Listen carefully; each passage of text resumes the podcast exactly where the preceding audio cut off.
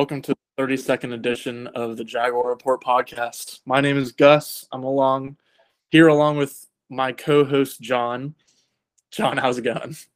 It's going good. That was that was smooth. That was a that was a good introduction. You know, Hey you- man, I'm getting worse and worse every week. they, I'll be honest, they helped me smooth, like transition into it, so I appreciate it. Helps to get into character a little bit. Yeah, it does. No, I don't. I don't get, need to get into character. I am the character. I I, I, I, I live with this. All right, that's a good way to start. Uh, John, the Super Bowl just happened. We were both right, per usual. Uh, not 100% right, per usual, but we picked the Chiefs, and I don't know. Any takeaways from the game? I mean, I thought it was a really fun game. I thought it was just as fun as everybody kind of hoped and expected it would be. It, it was weird to see, like, it was obviously cliche, or you know, Travis Kelce keeps finding every camera he can to say the Chiefs are underdogs and to say some other odd things. You know, he, he, he needs to stop doing interviews for a little bit. Yeah. And, you know, the, the Chiefs obviously weren't underdogs, but it was wild to see just how many people like pick the Eagles outright. Yeah, I think there was. Oh, here comes a. Bless you. Oh, bless you. That's two. Is there a third? Wait for the third. Bless you. You know, that's why I muted it. I did not want you. Next time, don't mute it. Let the people hear. He mute. Oh, that's five now. Oh my god. Four. Yeah, four. Can we count. Pollen. On. Yeah. The pollen's not good out. Oh my gosh, John. okay, okay, I'm you. good. I'm good now. That's a good. You all right? Holy Okay, yeah, I'm good. I'm good. Whew. Yeah. All right. Um, Super Bowl. Yeah, Jalen Hurts was really cool. He converted like just like a couple more third and longs than I thought he was going to be, and that was kind of like what made the game close and just kind of put the team on his back. What do you think about a holding call? Uh, like I think it was like a fine call. Bless you. Jeez. Sorry. uh, like the uh in the moment the call like sucked big time because it was like this was like the greatest game of the season. And like it was just such a great super bowl like the best super bowl in recent memory i feel like. I don't know. So it just like sucked all the wind out of the air. And for that reason it was terrible. And then in terms of like whether or not it was a hold and whether or not it should have been called like i don't really have a take honestly. Like i've heard like pretty good opinions or takes on like both sides of the argument. So do the Eagles come back and you know do what they need to do if they get the ball the ball back there? i feel like it completely depends on the kick Yeah. And I feel like Butker was like kicking it out of the end zone the whole game, just because like I don't know. I feel like special teams. I mean, the Pacheco or not Pacheco, but your guy Kadarius Toney had the big- guy. Yeah. My guy. Uh, I don't know. So like, if it was like a, something where they had a short field and just had to get like 25 yards, then like yeah, I think AJ Brown gets that and Jalen Hurts get Traylon Hurts gets that. But I don't know. I would have wanted to see it. That's why it sucked. I thought I thought Toney looked a lot like Percy Harvin on the two plays he touched the game. I mean, two plays he touched the ball during the game. Percy Harvin. Yeah. That's the c- comparison for him floating out. You know, 20 plays a season. He's he's the guy. He's the guy. Yeah, well, the touchdown that he had was pretty sweet. He and Sky Moore with like the same kind of jet motion and then come back across to beat the over aggressive man coverage. Got that one from uh Gene Frenette, is that right?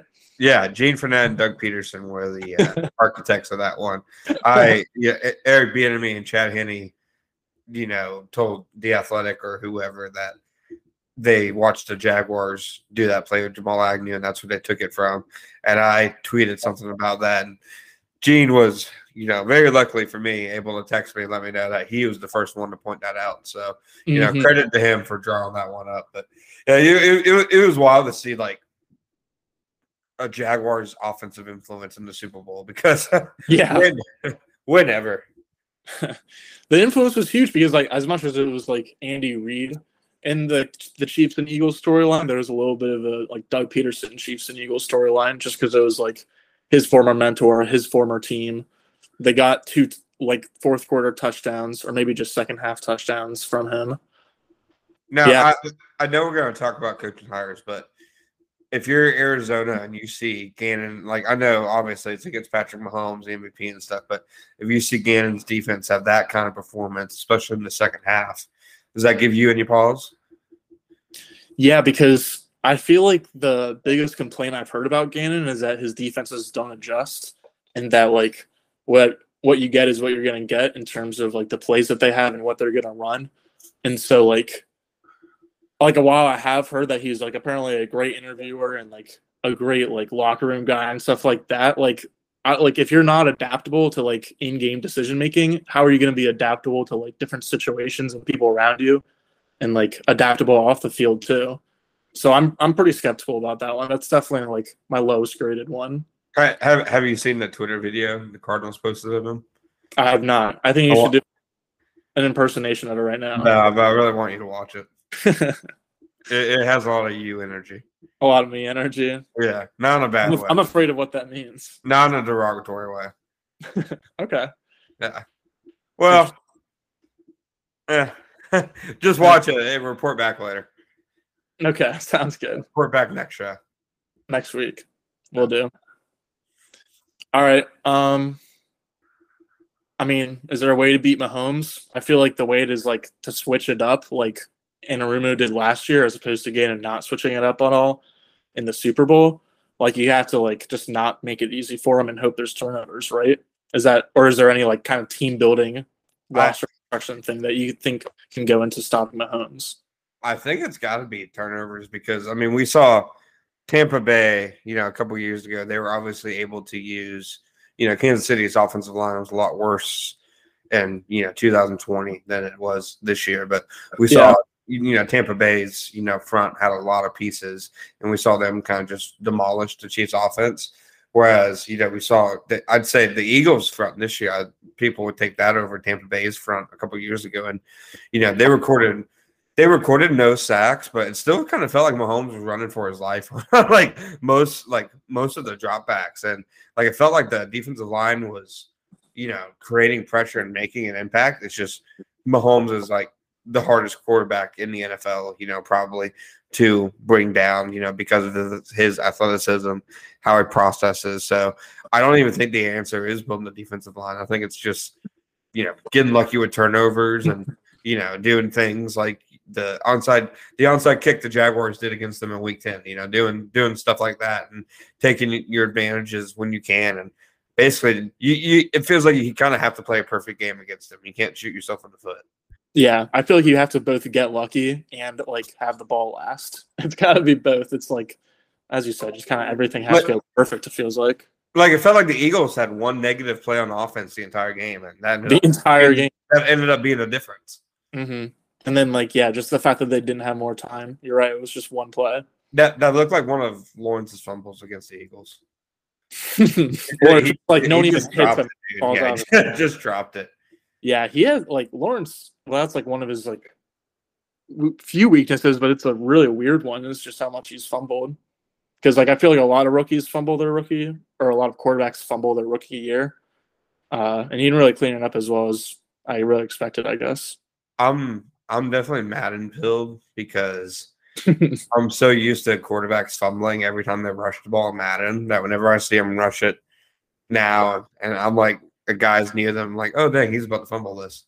Whereas with Lawrence, it's actually like sometimes like he's like a Madden style quarterback when it comes to fumbling. yeah, it's a little bit all over the place. Yeah. At least he like I think one at least he like protects himself a little bit. Like I don't know. I can't think of a quarterback who just like straight up doesn't protect himself well. But like at least when he does fumble a lot and get hit a lot, it's not like gruesome. I can't the either. most part. Maybe Daniel Jones. Yeah, yeah. Ironically, yeah, maybe Daniel Jones. Uh, quarterback. Yeah. Quarterback. Yeah.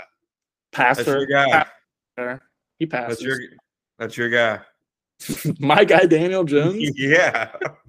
a lot of my guys I'm just like unaware of today. All right. Um, moving on. The biggest Jagged news of the week was Calvin Ridley Ridley applied for reinstatement um on Wednesday. Is that Yeah. correct? Tell, Yeah. tell us about it, John. What like what does that mean? What's the timeline? What's the how involved can he be in the team now? Well, he's not actually reinstated yet, so he still has to kind of be like kind of business as usual. He can't be with the team until Roger Goodell and the NFL reinstate him. The most like similar circumstance, like the only other time Goodell's ever suspended a guy for this, and then obviously reinstated him because everybody, I want to say Ridley is the fifth guy to ever be suspended for this, and all four other guys have been reinstated. You know, one of them went on to be arrested for like uh, running gambling rings and stuff on the NFL. he still got reinstated beforehand, so there's at least the precedent that's going to happen. But Josh Shaw in 2019, you know, he was suspended for gambling before the season, and he got reinstated on like March 20th, and the Super Bowl that year happened on like February 2nd or February 3rd. So the Super Bowl actually happened earlier, you know, than the Super Bowl happened this year. And, you know, it just feels like kind of around the, the start of the new league years when it seems like it's most likely for it to happen. I know, you know, I, I, I get lost in translation or something. You know, I had several people ask me on Wednesday, like, so is he like back in the NFL now? And no, you know, this was the first day he could – tell the NFL, you know, he wants to petition to be back in the league. It's basically the first time he can say, okay, I learned my lesson. Can I play football again?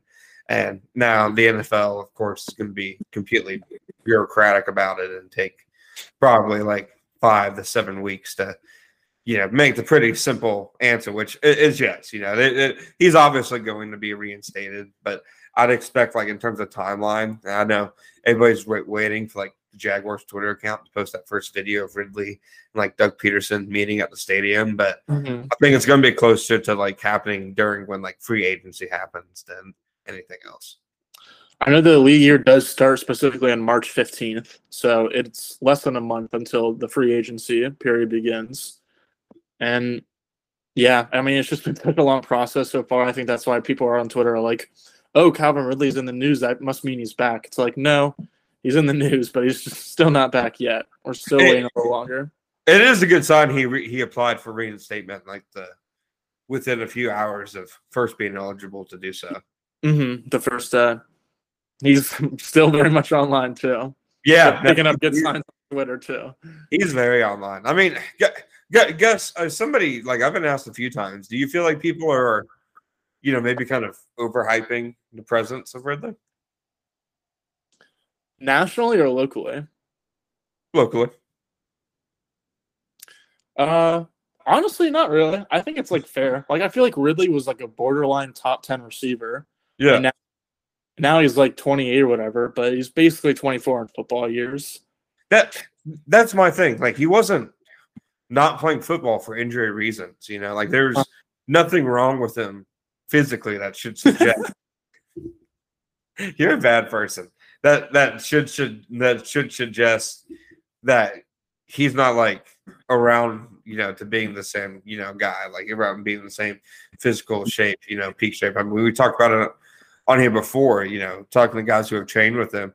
You know he looks he looked amazing in training and I don't think the Jaguars would have made this trade if they didn't feel confident in that either. So I, I got I, I really don't think it's like basically if he can give you what Marvin Jones gave you it's already a solid trade. And the chances of him doing much more than that are just like way up there. Take that yeah. grin off your face. Take that stupid grin off your face. I was just gonna say, I feel like I could do more more than Marvin Jones did. Which nah, that's true, that's unfair. That's unfair. The fact that I thought it though in my head, even if it's not true, like it's a pretty low floor. And so, like I feel like we as you said, it's like important that he's been out for a while because of a non-injury reason, which makes it like just like way more safe in terms of what to expect in terms of future production. I feel like, and like from what we've seen from Trevor and Doug last year, and from Ridley Ridley the last time he was in the league, like all signs point to it going pretty darn well.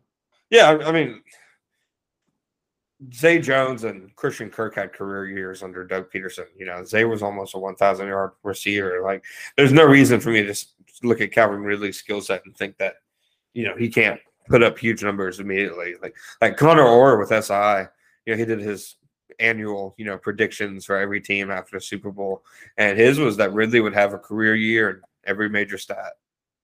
Oh, yeah. Wow. You like that? Yeah, I do like that. I'm gonna look up his stats real quick to see like what his what what stat line that would be. I don't think it's outrageous. I Okay, don't so think it's outrageous.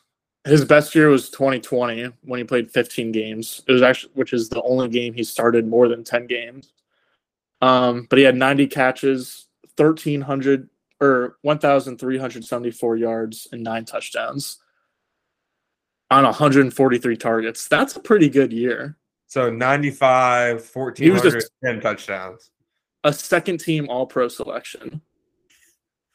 That's a pretty good year. That's man. a good line. I don't know. I liked the take when I first heard it.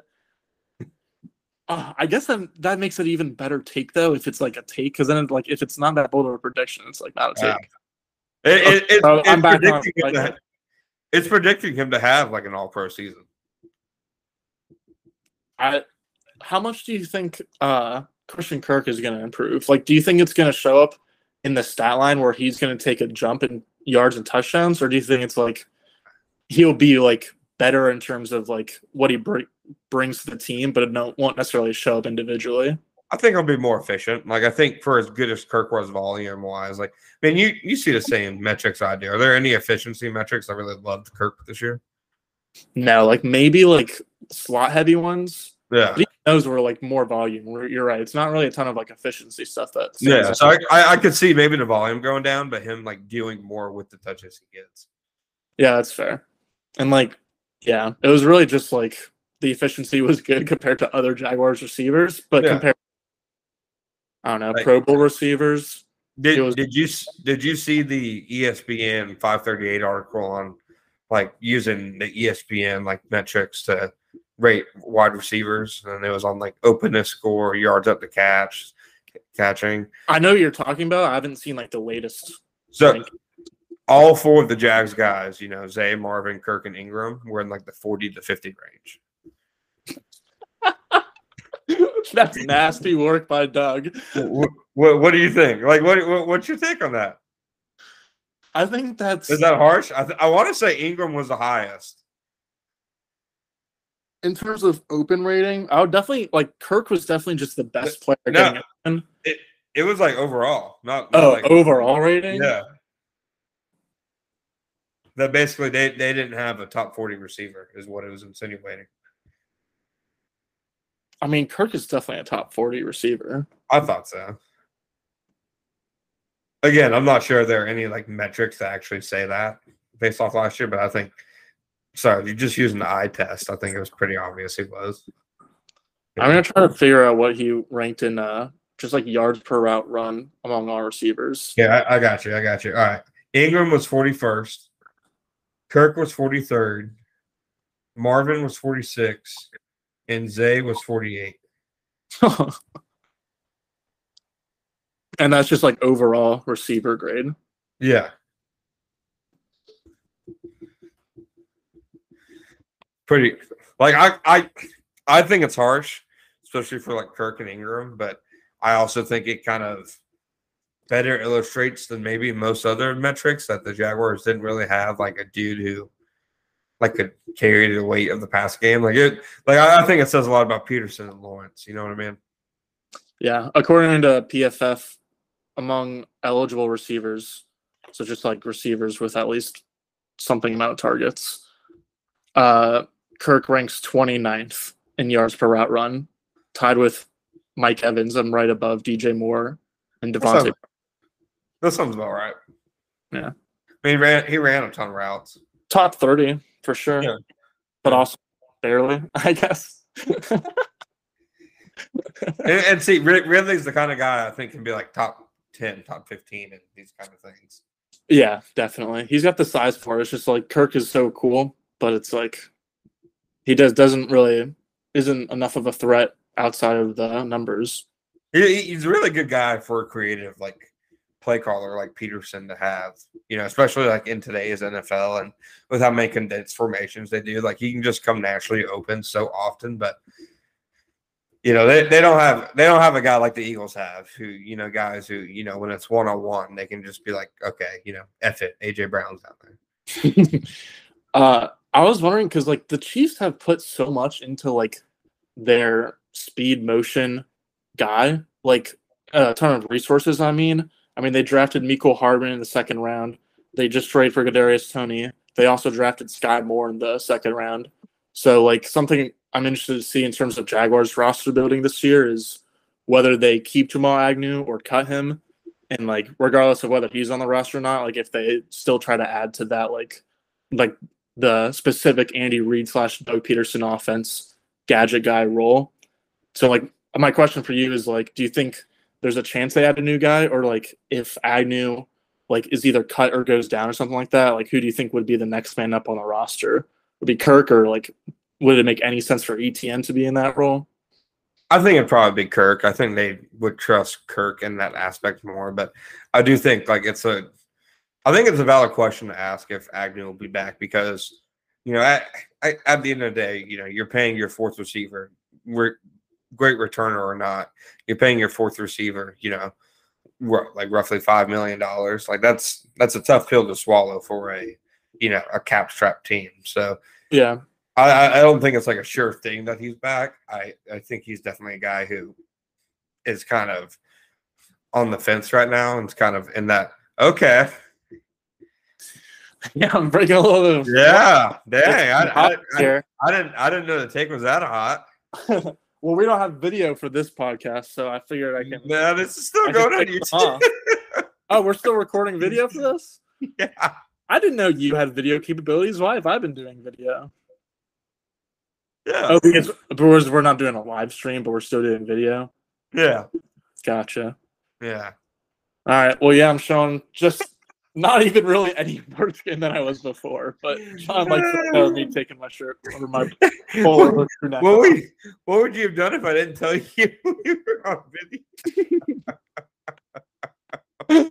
I would not have done anything bad. I was just like, I have been leaning pretty close to try to make my voice sound more better, but so it'll be a little bit frightening if people are It's creeping and watching the video and I'm super close. it's silky. it's silky. Your voice is silky. Perfect. Perfect. Uh, Now it's now it's kind of creepy. You- Want to make your own podcast? Spotify's got a platform that lets you make one super easily, then lets you distribute it everywhere and anywhere and even earn money right from it. And it's all in one place for free. It's called Spotify for Podcasters, and here is how it works Spotify for Podcasters lets you record and edit podcasts right from your phone or computer. So no matter what your setup is like, no matter where you're at, you can start creating today. Okay, let's move on then. Uh any other like notes on Ridley before we get to the coaching higher grades? I'll say that he. I'll, I'll agree with Mr. Orr. I, I I think he sets career highs. I think he goes. I think he goes crazy with Doug, with Trevor. I, I he's he's to be in such like a wide receiver friendly scheme.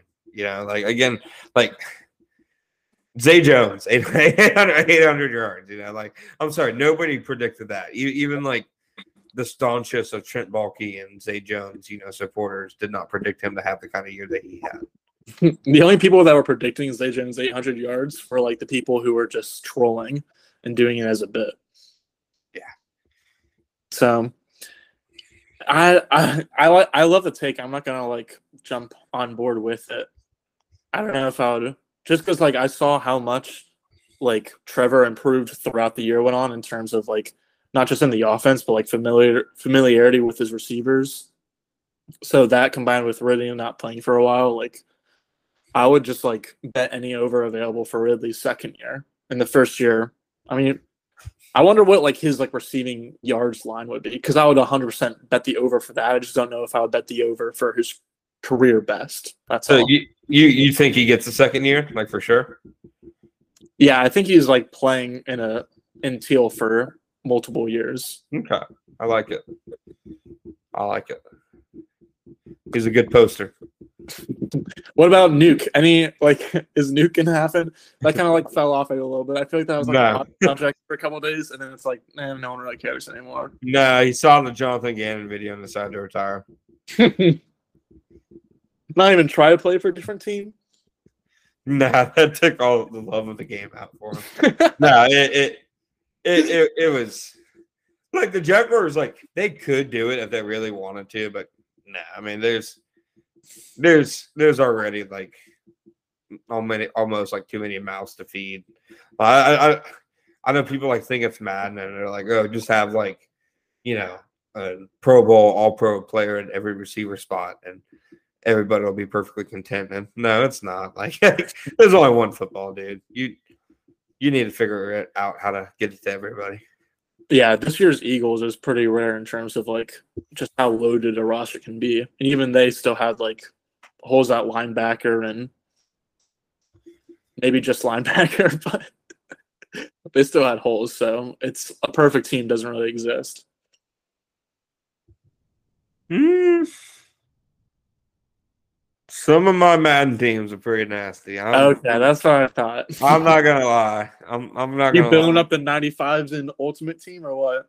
I'm I'm in a Saints franchise right now. Uh huh. Fantasy draft. Like we're we're looking good. But fair enough. I I like th- th- this Eagles team is probably one of the best teams like to not win the Super Bowl. And I, I I'll also like I'm interested to see like how they do rebound next year because they they lost both their coordinators. You know, no matter what your opinion on Gannon is, Mm-hmm. you know, obviously not having con- continuity is huge, and they have a ton of free agents on like both sides of the ball, and they're already in cap hell. So I'm I- Oh. I'm interested. I'm definitely interested too, but like Hurts's performance in the Super Bowl like convinced me. Like I was not really convinced of the Eagles Chiefs or the Eagles coaches like going all the way up to the Super Bowl, and I feel like that's maybe what cost them. But like in Hurts, I was unsure of too, but not anymore. Like so, I think they're gonna be like a playoff team next year because I trust Hurts. I definitely missed on Hurts. I I I the only Senior Bowl I've ever went to odd event, but the only Senior Bowl I've ever went to was uh, the Hurts year, and I just walked away from it being like, dude, this dude sprays everything. I don't I don't see it at the next level, and he's made me look like a complete jackass. So kudos. He's done that for a lot of people though. yeah, nah, like he's got a pretty sweet story. He's he's Nah. like, now. he does. He does. Did it? Did you see the take that somebody said that the Eagles should still spend a premium pick on a quarterback? just because they did it before, it's like okay, yeah, it's like people like make ru- assumptions about like the Rodgers Love situation just because of like what happened with like Love and Rodgers or with Favre and Rodgers. I mean, so I feel like it's the same Like- thing. Like, like- they're just like Hurts is different. Hurts is actually good. Once even though they gave him the contract extension, like Yeah. they were they only did that because like like Wentz and Goff, I feel like looking back on it, just got huge contracts because their GM were looking ahead to like the quarterback contracts who were going to come. And nobody thought Wentz was good after the 2018 season.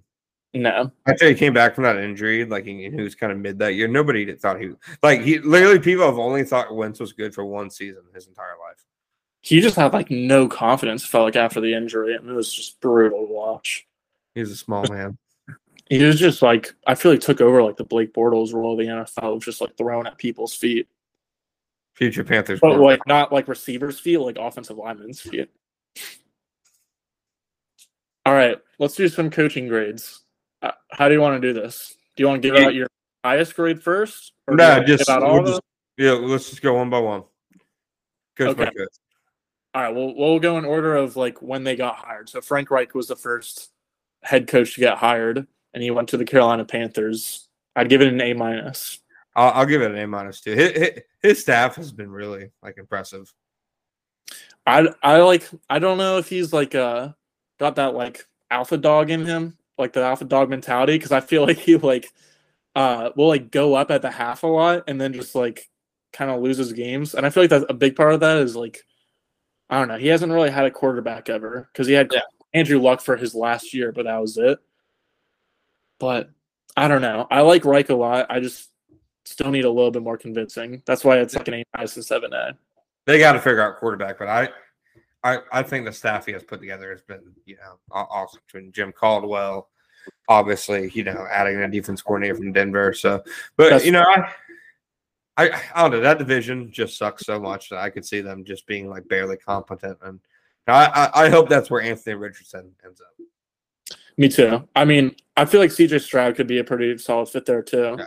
But like the defense, I think like if Wright can get enough out of like a running rookie quarterback, Um, like the defense might carry them to the playoffs in the first year, just because, as you mentioned, like I, I don't know anything personally about the their new defensive coordinator from Denver, but apparently like everyone loves him, and then they've got so many young pieces on defense. And while we were recording, they hired Thomas Brown from the Rams as their offensive coordinator. So Cooter stays in Jacksonville for now. Oh, okay. For now, still hot on Cooter's trail, but Why, why do people want him so bad? he's the most sought after Jaguars assistant in like a decade. it's crazy, dude. and he's like the only one- like it's just like such like a weird thing. And like, like, it, it, this just makes me think like even if he did stay, he's definitely getting a coordinator job next year. Like, yeah, that seems like it. Feels like it. good for What do you him. think? What do you think about Bieniemy? I mean, now that we're interrupting head coach talk, but like, I Is think it be the Washington OC? like if he if he wants to be a head coach, I think it makes sense for him to try to, you know, get away from Andy. Like like it sounds weird, like get away from Andy Reid to want to be a head coach, but, but it just seems like teams are wanting to see him kind of do it away from Andy's. But yeah, then again, I just I, I don't know. Like Washington, like I'm not a big Ron Rivera guy. Uh, they, they don't have a quarterback. You know, I'm not I'm not the Sam Howell fan, so I don't know. Good good good good, good luck good luck to him. I mean, I I think the reasons he hasn't been hired as a head coach go beyond anything having to do with Andy Reid, but yeah, I, will- I will say it, though it is if if you, if you want to look at the flip side, it is probably unfair as hell. You know, he's a two-time Super Bowl winner as a coordinator, and he just saw the guy he you know whooped, you know, get hired by the Cardinals. hmm So I, yeah. I feel like Washington is really just an opportunity for him to be like the unquestioned leader of an offensive scheme, so that like if slash when Washington has a good offense, then like he can take all the credit for it, and then hopefully get hired as a head coach. can can we say cuck on here? Yeah, Okay, is he going to cuck Ron Rivera? yeah. I think that's part of it too. I think it's like once Ron Rivera gets like canned as the head coach, it's like then Bieniemy is just gonna slide right up. They seem like the most directionless like NFC team, like just completely like just treading water, irrelevant. No, like tell me I'm wrong, dude. Like, like No. do they matter in the grand scheme of anything? Oh, yeah. I'm trying to think off the top of my head. Them and it's them, and then it's Houston, the AFC. Right. It was it was the Jaguars for a little bit. It was definitely the Jaguars for a little bit. Do you think the Saints are still going all in? They're on like the opposite side. They're like, they're like, oh yeah, we're contenders. Like three years removed from the Brees, uh, Peyton era at this point. Saints are weird. I don't like the Saints. I don't like Dennis Allen. He looks like a he looks like a kid I went to high school with. Or I didn't I didn't like the cut of his jib, so I'm not a big Dennis Allen guy. I feel like Mickey Loomis is just like a little kid on stage that's been doing his act for too long. It's like, all right, at first it was pretty cool, but like just cut it out now. Remember when Mickey Loomis was an NBA GM too? No, I don't. Uh, the same family like owns like the Pelicans or whatever the hell Yeah. they're called. Yeah, and he was Oh, their GM for a little bit. Oh, yeah. It's it's a good life having a coach and a quarterback. Yeah. All right. On to speaking of Sean Payton. Sean Payton was the next domino to fall in the coaching hires. He went to the Denver Broncos. John, what's your grade for Payton to Denver? Like I feel like you have to factor in the fact that they had to include like compensation for him. So I'm Mhm. gonna go. I'm gonna go B minus. Like he's obviously a good coach, but Yeah. I, I'm not sure how many coaches are worth trading picks for. Yeah, I went B flat because like I don't know, it almost felt like he was like overhyped by the end of like the cycle or whatever. He, he, like he was cutting promos on Fox on for himself. He, he was doing live interviews by, by himself. it's like yeah, he has like a great offensive like track record or whatever you want to say, but like I feel like at this point it's just like Sean Payton, Sean Payton, Sean Payton. He's like incredible. He's awesome. It's like I don't know.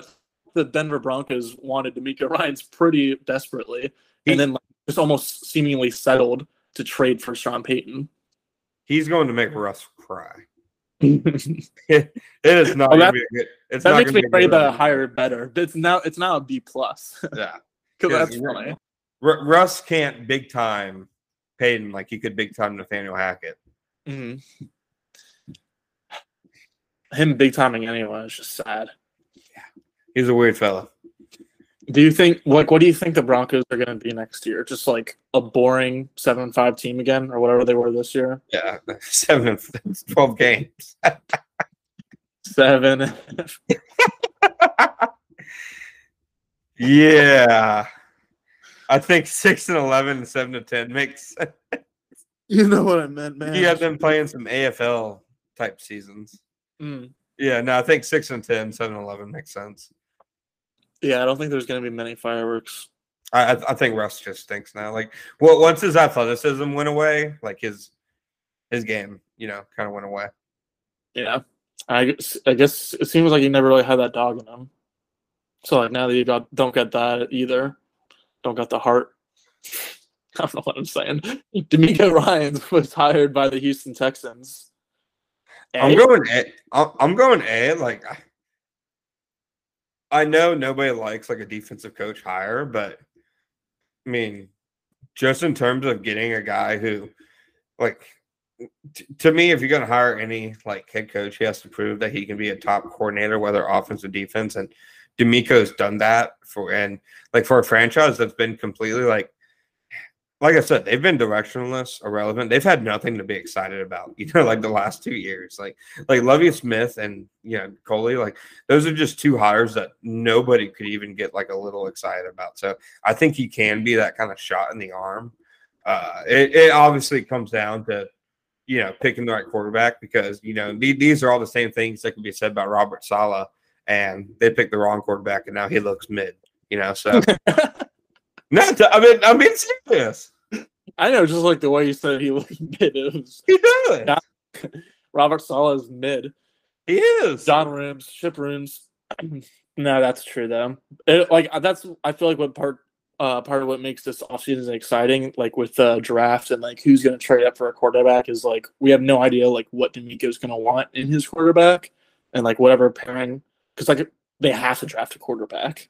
Oh yeah. There's no way they don't. So like it'll it'll be interesting and like I don't know having uh three opponents in the AFC South instead of just two will be pretty interesting. I, I think AFC South is going to be interesting. I mean, two teams with new head coaches, potentially two first round, you know, I'd say even likely two first round picks at quarterback who are going to start in the division. You know, the Titans, it seems like a wild card to maybe dump Tannehill. You know, maybe they take a swing on a quarterback. You know, I, I- I think it's going to be an interesting division. Now you have, you know, two offensive, two defensive guys. You know, you have good balance between, you know, experienced coaches and new and you know new coaches. I think the AFC South looks a lot more interesting now than it did like a, a month ago. Hundred percent. I feel like with as long as Vrabel and Derrick Henry on the team, like I feel like I can't completely rule out the Titans of like winning the division and getting into the playoffs and being annoying like they have in the last few years of like just getting a little bit better than me- mediocrity. What'd you think of the Tim Kelly to offense coordinator? Yeah, Yeah, yeah. Yeah. I mean, That's yeah. why I'm, I'm kind of bullish on him. I'm just like very, You're very bullish on- Very bullish. Just seems like you know hasn't like hasn't accepted that you know maybe their offensive hires and philosophy isn't the way to go. But what are you gonna do? What are you gonna do? All right, so DeMeco gets A's. Jonathan Gannon to Arizona. I'll go C minus. Like Said C, C flat. I I'm sure like yeah, again, it's more important to be a good leader and everything than it is to be like a good X and O's guy, but eh. I, I was like, so like, I mean, I watched one clip today, not the clip that you wanted me to see, but I saw one clip from like his press conference, and it was just, Yeah. or maybe it was his interview on NFL Network. he's like an Like his- NPC. Yeah, he was just like unconvincing. I was like, he he was like an NPC. That's actually a great call. Yeah. It's like that's a genuinely a good way to describe it. It's just like, mm, yeah, so we're gonna. uh Jalen was uh pretty good. We had a good system there, and uh yeah. I, I feel like like they needed like an alpha head coach after Kliff and because of Kyler, and I'm not sure they got one.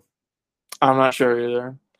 We'll see. I like. I was a little surprised to see that they were like having trouble getting a head coach because of Kyler. It seemed like, which I don't know. I've kind of been a team team Kyler guy for a couple of years. What like? Were you surprised by that? Do you like Kyler? Do you like him? I, it's not that I dislike him, but I can see like I, I, I'd imagine he's probably not the easiest quarterback to work with. Like, you know, I mean, he he definitely told Kliff to basically jump off a cliff, you know, on live TV, on live TV more than a couple times. And, and apparently, like one of Kliff's biggest issues was that he wasn't that like alpha who would be like, no, this is my team and stuff, and who would be tough on players and stuff like that. So, Yeah. I, I don't know. It, I will say the thought of him and Brian Flores together did seem kind of toxic, so I was kind of rooting for that. That would have been a terrible pairing. I was I wanted uh, Sean Payton to go to Arizona honestly, just because I do like rooting for Kyler. So I was like, I don't know, big offense guy, a guy who's coached offense and won in the NFL before. Two things that Kliff hadn't done. They would have called each other names in the media. Yeah, you're probably right. I just like I'm in, I'm definitely interested in see who they get an offense coordinator. I think that could like make me feel like way better about the situation. Jim Bob Cooter. He lined up the interview, man. Did I say better? the last head coaching hire was Sta- Shane Steichen to the Indianapolis Colts, interdivision. I'll, I said B. yeah, I'll go. I'll say B. Like, I really like what the Eagles have done on offense the last like two years. Like, you know, fitting their offense to Hurts' skill set. Like their run game was really cool this year. You know, everything that did in their pass game was really interesting. But again, you know, they kind of had like you know a lineup that he's definitely not going to have. You know, in in Indianapolis. So, and I, I'd say that's probably my biggest question about it. But I think it's a solid hire. It, it I will say, just Saturday would have been a hilarious hire, but I am happy as an NFL fan and observer that Jeff Saturday is not coaching in the NFL. As an NFL fan and observer, I'm sad that he is no longer. It, it, it was John, the content. Of the pathetic, dude. content. absolutely yeah. The content that you see uh, Shaquille Leonard like going on TV stumping for him like a few days before the hire was made. He was doing what for him? Like you're advocating for him? Or- Yeah, Oh man. See, that's good content, baby. Uh with Steichen, like the I feel like the biggest thing I've seen about him is that he's like a great play caller and has like a great feel and like uh like Norv Turner was his mentor and so he's just like got whatever like it factor that's like undescribable in play calling. Uh which is like really cool and I respect the crap out of that, but like I don't know if that like has anything to do with being a good head coach. He looks like Nick Foles. Yeah, dude. I I also like that was the other thing that like made me not do an A, just like to be nice is like I I don't really like his face. I don't. I'm sorry to be mean, but I looked him up and I was like, oh, it's like he's scary. I, I when I was like, I had to do a story on like former Jaguars players, coaches with Super Bowl ties, and I went to the Eagles coaches roster, and like him and Gannon were like the first two coaches under Sirianni. And it was like the whitest like two pictures you've ever seen. just ghost portraits. yeah. Yeah. All right. Was there any? uh We talked a little bit about coordinators. Was there any other coordinator hires that like stood out to you that you really liked or disliked? I I like- sorry. Go ahead. I asked you the question. I was about to say something. I'm so sorry. Go ahead. I, I think Monken and Baltimore could be awesome. And Yeah. I, I don't know how to pronounce his name, but the coordinator Tampa Bay hired from Seattle. That that could be that could be an interesting one. You know, long time Seahawks quarterbacks coach. I think the Monken hire is pretty cool because, like, assuming that, well, first of all, I feel like it's like a good sign for Lamar coming back because I don't think Todd Monken would like leave his like coordinate uh, coordinator job at Georgia where he just won back to back uh national championships. Like, I don't think he would leave that for the Ravens job if he wasn't like kind of sort of confident that Lamar was going to come back. I also think interesting because like for Lamar, like the last coordinator that they have was um I'm blanking. Who was it? Greg Roman. Greg Roman. He was like great in the run game, but couldn't do anything in the pass game. Uh, and now like I'm not sure like what this uh, what Monken really has in his bag in the run game, but I do know that he's like a pretty good deep passing, just like game planner or coordinator or whatever you want to call it. And so I think that's pretty exciting. And I'm so I'm excited to also see like, I mean, obviously if Lamar comes back, but then also like what they do in their receiver room, and kind of like how he affects their offseason. He got production out of Stetson Bennett, so Mm-hmm. he's a good coach. Like Stetson Bennett was a Heisman contender, and there's no reason that should have ever happened. So He was all al- aboard the Monken train. I think his uh or not he I think he like was a play caller for the Cleveland for a little bit. And, And lastly for uh Tampa Bay. And that was like the season when Ryan Fitzpatrick and Jameis Winston kept going back and forth and like threw for a combined eight billion yards. Dude, yeah, he was like good. Yeah, that's what I'm I- saying. Wait, I, wa- I wanted him as a Jags offensive coordinator. Do you remember that? Yeah, and then they hired Hackett. Yeah. but I was like, I like when Monken was getting interviewed for that, or did he get interviewed? Do you remember, or was it I just like interest? Did I just read an article and see his name? Maybe. I don't I don't remember. Like I I remember a lot of people like saying like putting like lists of like who should be the coach that he was up there, but I, I don't I don't remember if he ever actually did interview. Yeah, he was probably Yeah, more. they did. They they, they, they did. They they interviewed him after they fired Hackett and they hired DeFilippo instead. Holy cow! The Yeah, Philip, they- I forgot about that guy. yeah. Everybody did. Where did he go? Well- Dude, that John DeFilippo, he's he's with the team as a quarterback coach. I'm trying to remember which one it is. an NFL team. Or Yeah, oh, he, he he's okay. So we're we're track that. He was with the Chicago Bears as a passing game coordinator and quarterbacks coach. uh-huh. He's now with a head coach in the USFL of the New Orleans Breakers. interesting. Yeah, Good luck to the Breakers.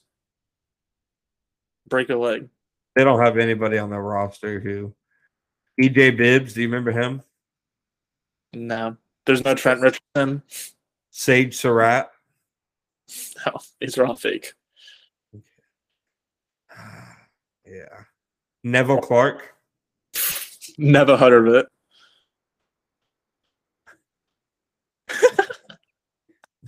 Taywan Taylor. That one sounds familiar. Yeah, played at Western Kentucky. Hmm, maybe. Yeah. There you go. Well, there you go, though. Outside of Monken, I would say I'm going to stop you from looking up these players. Other than Monken, I liked uh, Kellen Moore. Like I liked it for the Chargers and didn't like it for the Cowboys. I feel like going from uh, that Lom- that one Lombardi guy, that one guy from the Lombardi family, going from him to Kellen Moore in LA is an upgrade, and then from the Cowboys, going from Kellen Moore to Brian Schottenheimer, another former Jag, is a downgrade. Yeah, I like Kellen Moore. Like, Yeah, our offense wasn't the Cowboys' problem. Like, yeah, they got smacked in the mouth against the 49ers a couple times, but I mean, who didn't, you know?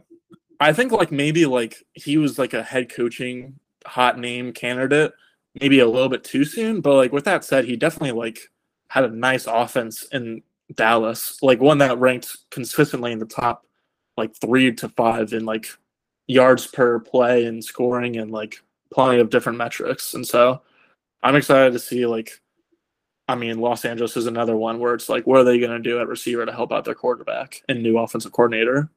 I want to say Aaron Rodgers more or less called McCarthy dumb when he left Green Bay. He was like, "Oh, I really liked him. I just didn't learn anything from him."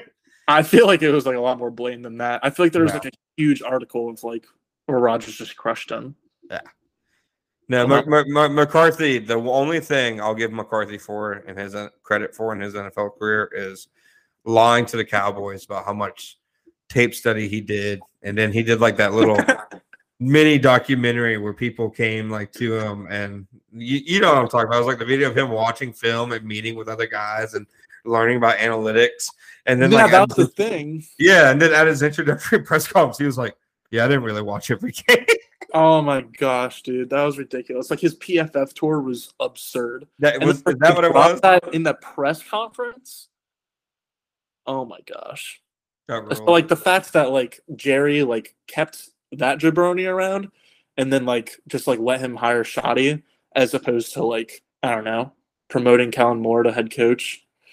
Poor, poor Schotty, dude. He he's a nice guy. It's, He is a nice guy. hired, he, like, he he could be hired to be a team's water boy. People will just tell him he's the worst coach in the NFL. I, I just like have a lot more faith in the Kellen Moore offense than the Brian No McCarthy No doubt. No, Mike McCarthy offense. So, no doubt. and now I feel like now it's going to be the Mike McCarthy offense. Are you are you surprised that the Jags are bringing back Mike Caldwell? No, I mean, like I thought there was like a chance that it wouldn't happen halfway through the season, but like, I mean, I didn't really expect any roster changes other than like replacing guys that left. Yeah. and he can get better. You know, he can get better. I feel like. Like I, It I feel his first. It was his first year calling plays, so like, give him a little time. yeah. he he threw some different stuff like at the Eagles. Like there was some like defensive stuff I feel like the Chiefs could have taken from the Eagles game too. Because like I don't know, I read an article about how the Jags were one of like the only or few teams to kind of like try to move their defensive linemen right before the Eagles would snap the ball to try hmm. to like make their offensive line blocking rules tougher. And so like and then like he like I feel like he calmed down a little bit with like Tampa two variants where like he'll have like a corner like flying up to like somehow like fill the Tampa hole. But like he like tried different things and like got better as the season went on. So like I'm certainly not surprised he's back and I'm looking forward to seeing if he can get more out of the defense next year since it's probably not going to be a ton of new faces. Yeah, I mean, like it, the defense did improve. You know, it, it like people forget like it was probably the worst defense in the NFL the year before. So I know they poured a ton of resources into it, so of course it has to be good. But it did go from like bottom three to like what, like top twenty. I would say like 20ish, yeah. They Yeah. probably I think they finished like in the low 20s. I think it was like twenty or twenty one in like DVOA or something like that. Yeah. Uh, do you think there's any way that Aaron Rodgers isn't either retired or a New York Jet in like three months or whatever? One month? Well, do you know you know Bob McGinn, the old like Green Bay Packers writer and draft writer? He always does like the what scouts are saying about draft prospect stories every year. Well, Mhm. like, he's like a It's really not long familiar, time, but probably not. he's like a really long time Green Bay Packers writer, and he works for like Go Long, that one website that does features and stuff. And he said today that like his belief and from his understanding of the Packers and his conversations is that the Packers are moving on from Rodgers. And he had the best line of 2023 in it. He said the Packers are disgusted with Rodgers. Disgusted. Yeah, I, he's a weirdo. Disgusted might be a bit overstating it, but no, I, I- I I think they roll with Jordan Love next year, and I think Rodgers is. I don't know, man. Is is he a Jet? I- I because Derek Carr with the Jets, I could see that. I just feel like uh, I I feel like I read a lot of stuff that was like all the smoke coming out of the Senior Bowl and coming out of like Super Bowl week was that like the Jets is like the Jets ownership and like like hiring Nathaniel Hackett and like everything is pointing to the Jets like being desperate for Rodgers. And then like if I'm Rodgers, like what team would I want to go to over the Jets? Yeah. It it is absolutely awesome that Nate Hackett has turned knowing Aaron Rodgers and NFL job after NFL job. That's the true mark of the NFL is the fact that Nathaniel Hackett is like being paraded around. He's like a little So yeah, yeah, okay. I'll go Rodgers to the Jets, Carr to Carr to the Panthers. ew. No Panther. I okay. Nah, Hear me out. I think Carr goes to the Saints because, well, I guess Carr did. I feel like I saw something where he was going to visit with the Jets, so that kind of cancels this theory. But since he and the Saints were like visiting with each other before he was officially released from the Raiders, I just feel like I don't know. I heard on some podcasts that like the flirt- the flirting was just too much, so I feel like Carr to the, Carr to the Saints makes sense. And then like I don't know, Reich has been just dealing with like all these like scrub veteran quarterbacks for the past few years in Indy, I feel like he's definitely going to want to draft a young guy. And like whether it's Stroud or Richardson, like or they move up or they don't, a quarterback just or a rookie quarterback seems to make a lot of sense for Carolina, in my opinion. You listen to some weird podcasts. The Ringer. I listen to your guy Steven. Steven's my favorite. Steven and uh, Ben Solak. Yeah, good. They're good people. They're good people. um, yeah, I mean Jordan Love is going to be on his the fourth year of his rookie contract. So he'll be playing his fifth year option in 2024. So the Packers do have a little bit of time to like So, figure him out. It's just that like they don't really have like him on a rookie contract Super Bowl window. so here's my question: If Jordan Love ends up being a solid, you know, top 18 to 20 quarterback, like a, a quarterback, you know, they can stomach starting. Was that a good pick? Because you still, I feel like, you know, wasted three years of having a first rounder elsewhere on the roster when you had Rodgers at quarterback. I, I know, I know the nerds are going to say, "Oh, this is, you know, if a team can take a quarterback with Aaron Rodgers, you know, you can take a quarterback in the first round if you're the Chiefs or something stupid like that." I think it was a good pick because I think Jordan Love is like not a bust. I don't know if he's going to be good. And like obviously it would be like shocking if like he was like just another Hall of Famer that followed in the footsteps of Rodgers and Favre.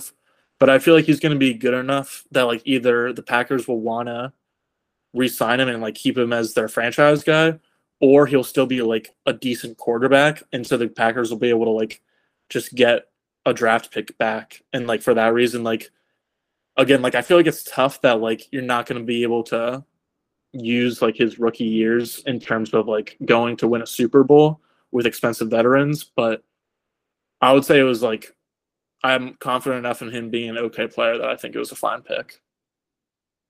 Thank you, Gus. You you help me understand what disappointment will feel like when I have kids. Yeah, I know. I know. I, I you're supposed to back me up on that one. No. I didn't you up. I was trying to give out What, what, if- what if they used that first round pick on another position when Rodgers was having MVP seasons that could have, you know, helped them get over the hump? I don't know. I don't like. I don't think. I don't think the Packers were like one first round good first. I don't think they were one player away from winning a Super Bowl. What, what draft was that? 2018 or 19? 2020. When Jordan Love got taken? 2020. Let's see. It's Who got taken? 2023, man. These like 2020s are going Okay. back. They're weird. Uh, probably maybe fair because they the guys right after him it was Jordyn Brooks, Patrick Queen, Isaiah Wilson, Noah. The corner to Yeah, my who's not even on the team anymore. I don't think. Jeff Gladney, Clyde Edwards Helaire, Tee Higgins.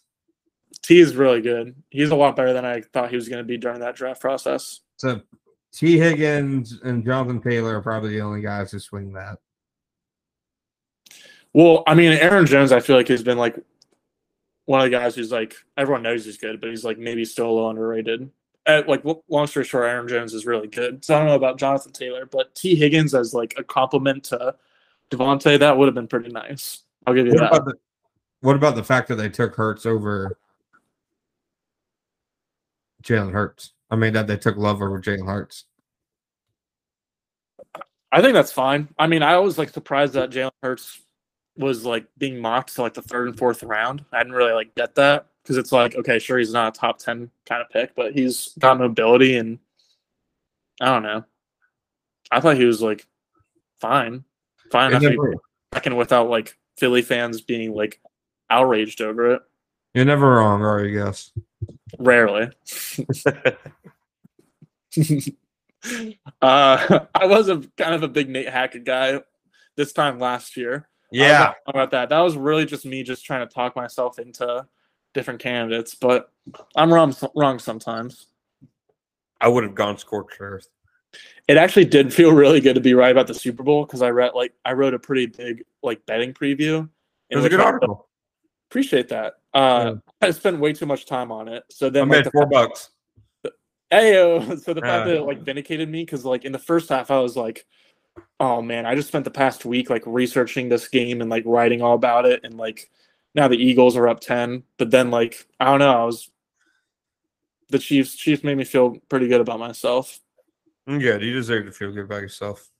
all right. Well, I feel like you're gonna be feeling pretty good about yourself because you released an article about like your predictions for free agency with the Jaguars, and it feels like I mean we kind of been talking about it a lot, and so it feels like you've got a pretty big pulse. But what, like what do you in terms of Evan Engram, Dawuane Smoot, Arden Key, Jawaan Taylor, Marvin Jones are like the top five free agents coming up for the Jaguars. Actually, let me say uh, Roy Robertson Harris instead of Marvin Jones. You're not a free agent. Who's a free agent? Robertson Harris isn't a free agent. Oh, you're right. But he was a cut candidate. That's why I was thinking of Yeah. him. So okay, it is Marvin over Roy.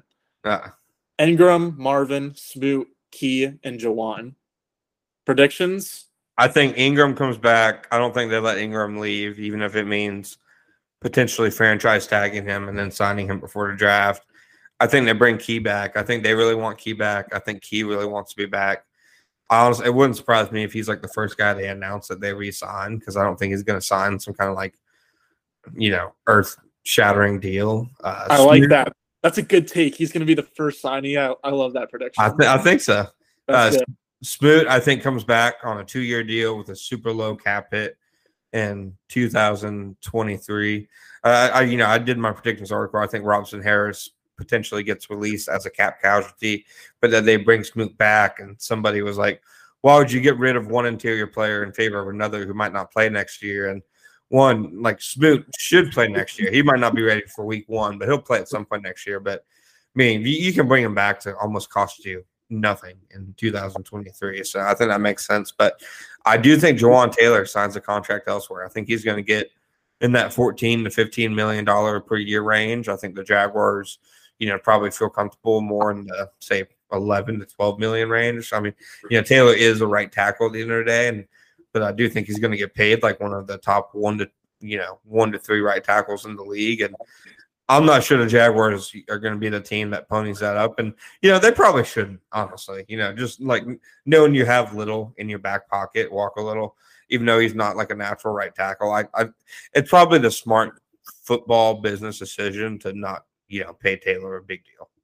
Yeah. I mean, I feel like you can kind of just like go at it with common sense of like whether or not like each player makes sense for both sides. Like Dawuane Smoot, like a two year deal, like you said, makes sense for both sides. Smoot t- stays with the team he's always been with, and like the team gets like, I don't know, uh, just like a low contract for like, a good player, but that's coming off injury. And then with both Engram and Key, it's pretty clear that like both sides like each other and are interested with each other.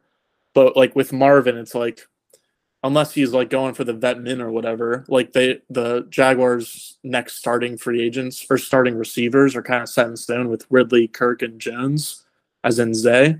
So like it doesn't really make a lot of sense for Marvin to come back for the Jaguars. And then with Taylor, like same thing. They kind of have Walker and Cam. And like for Jawaan, it makes more sense to get more money from a different franchise since the Jaguars aren't going to be able to pay him as much as another team probably would be able to. So I mean, I'm I agree with you all the way. Like I think the most interesting thing is going to be like whether or not they cut Agnew and or uh, Roy Robertson Harris, or like if they try to restructure one or both of them, or like kind of what happens there. Because if Roy Robertson Harris is just straight up cut, then it's like defensive tackle is a way likelier pick for slot 24 in April. It, it really feels like a second domino has to fall after Shaq Griffin. You know, Yeah. like, it- it- like when you're doing the numbers, it really feels like like one other guy has to, you know, be released. I don't, I don't think it can be Rayshawn Jenkins. And it's like like maybe you can like restructure the deals of like Scherff or Kirk or Foyer and like I don't know, convert stuff into signing bonuses and I be finicky with money. But if if they restructure Cam, Kirk, Zay, Rayshawn, and Fatukasi, and release Shaq and Robertson Harris, still have 29 million in cap space. and how much is like the rookie draft? About like 10 million maybe? Yeah.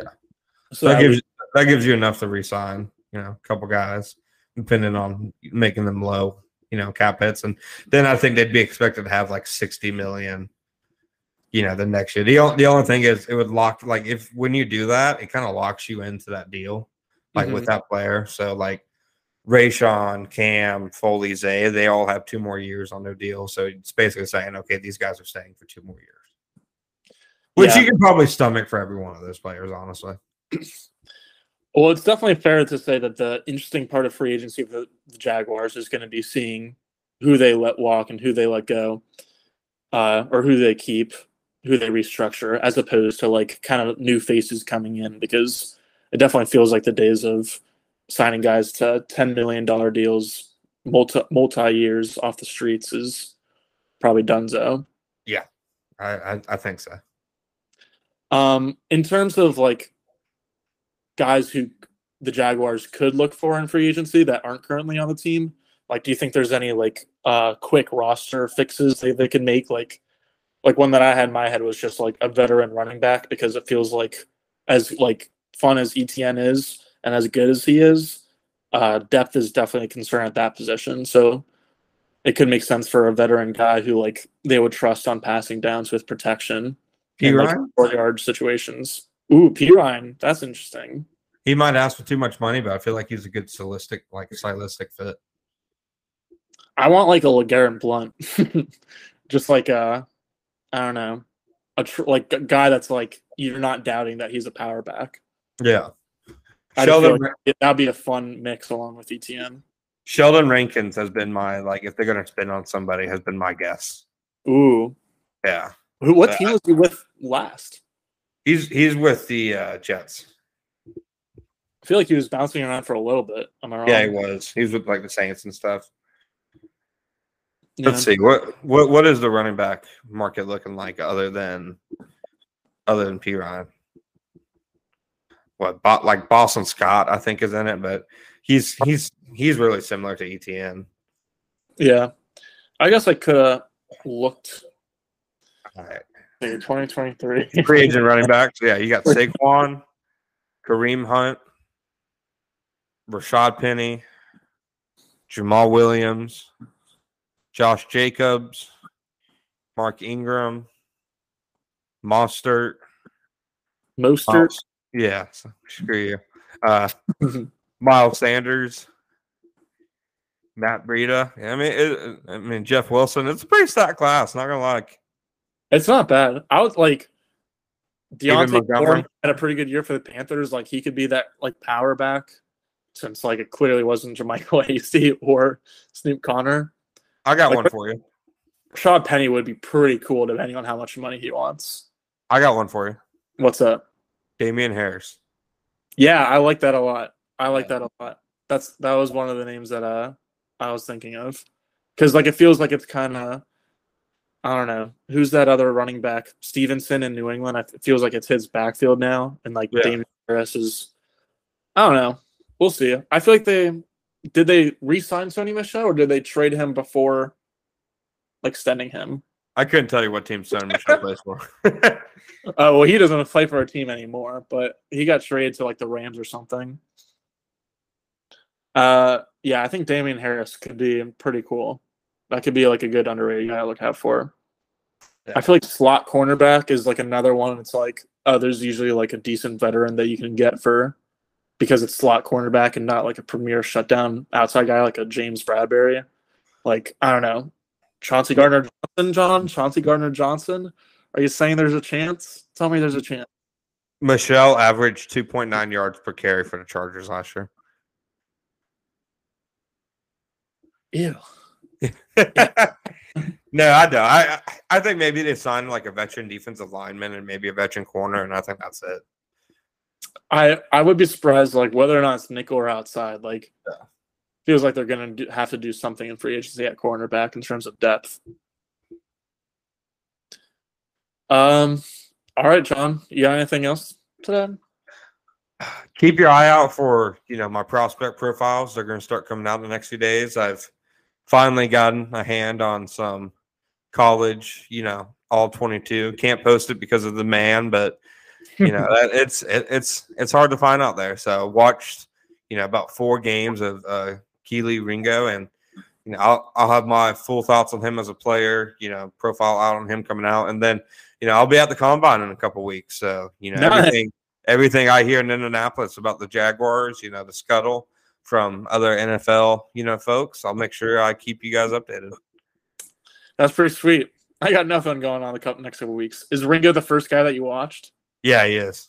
Yeah, I think I, Yeah. I'm last year I feel like I said last week I mostly watched receivers last year. I'll probably do corners this year. So, do you do? I've uh, wa- do you look at- watched so many receivers the last two drafts, and the only one they took was Jalen Camp, who, who I didn't, who I I still have never seen a snap of. yeah, nope. I watched like I saw three highlights the day that he was drafted, and that that was it. So did Urban Meyer. All right, let's get out with that. Uh, thanks everyone for tuning in. We'll maybe be back next week. We gotta think of some stuff to talk about, but until next time, thanks for listening slash watching.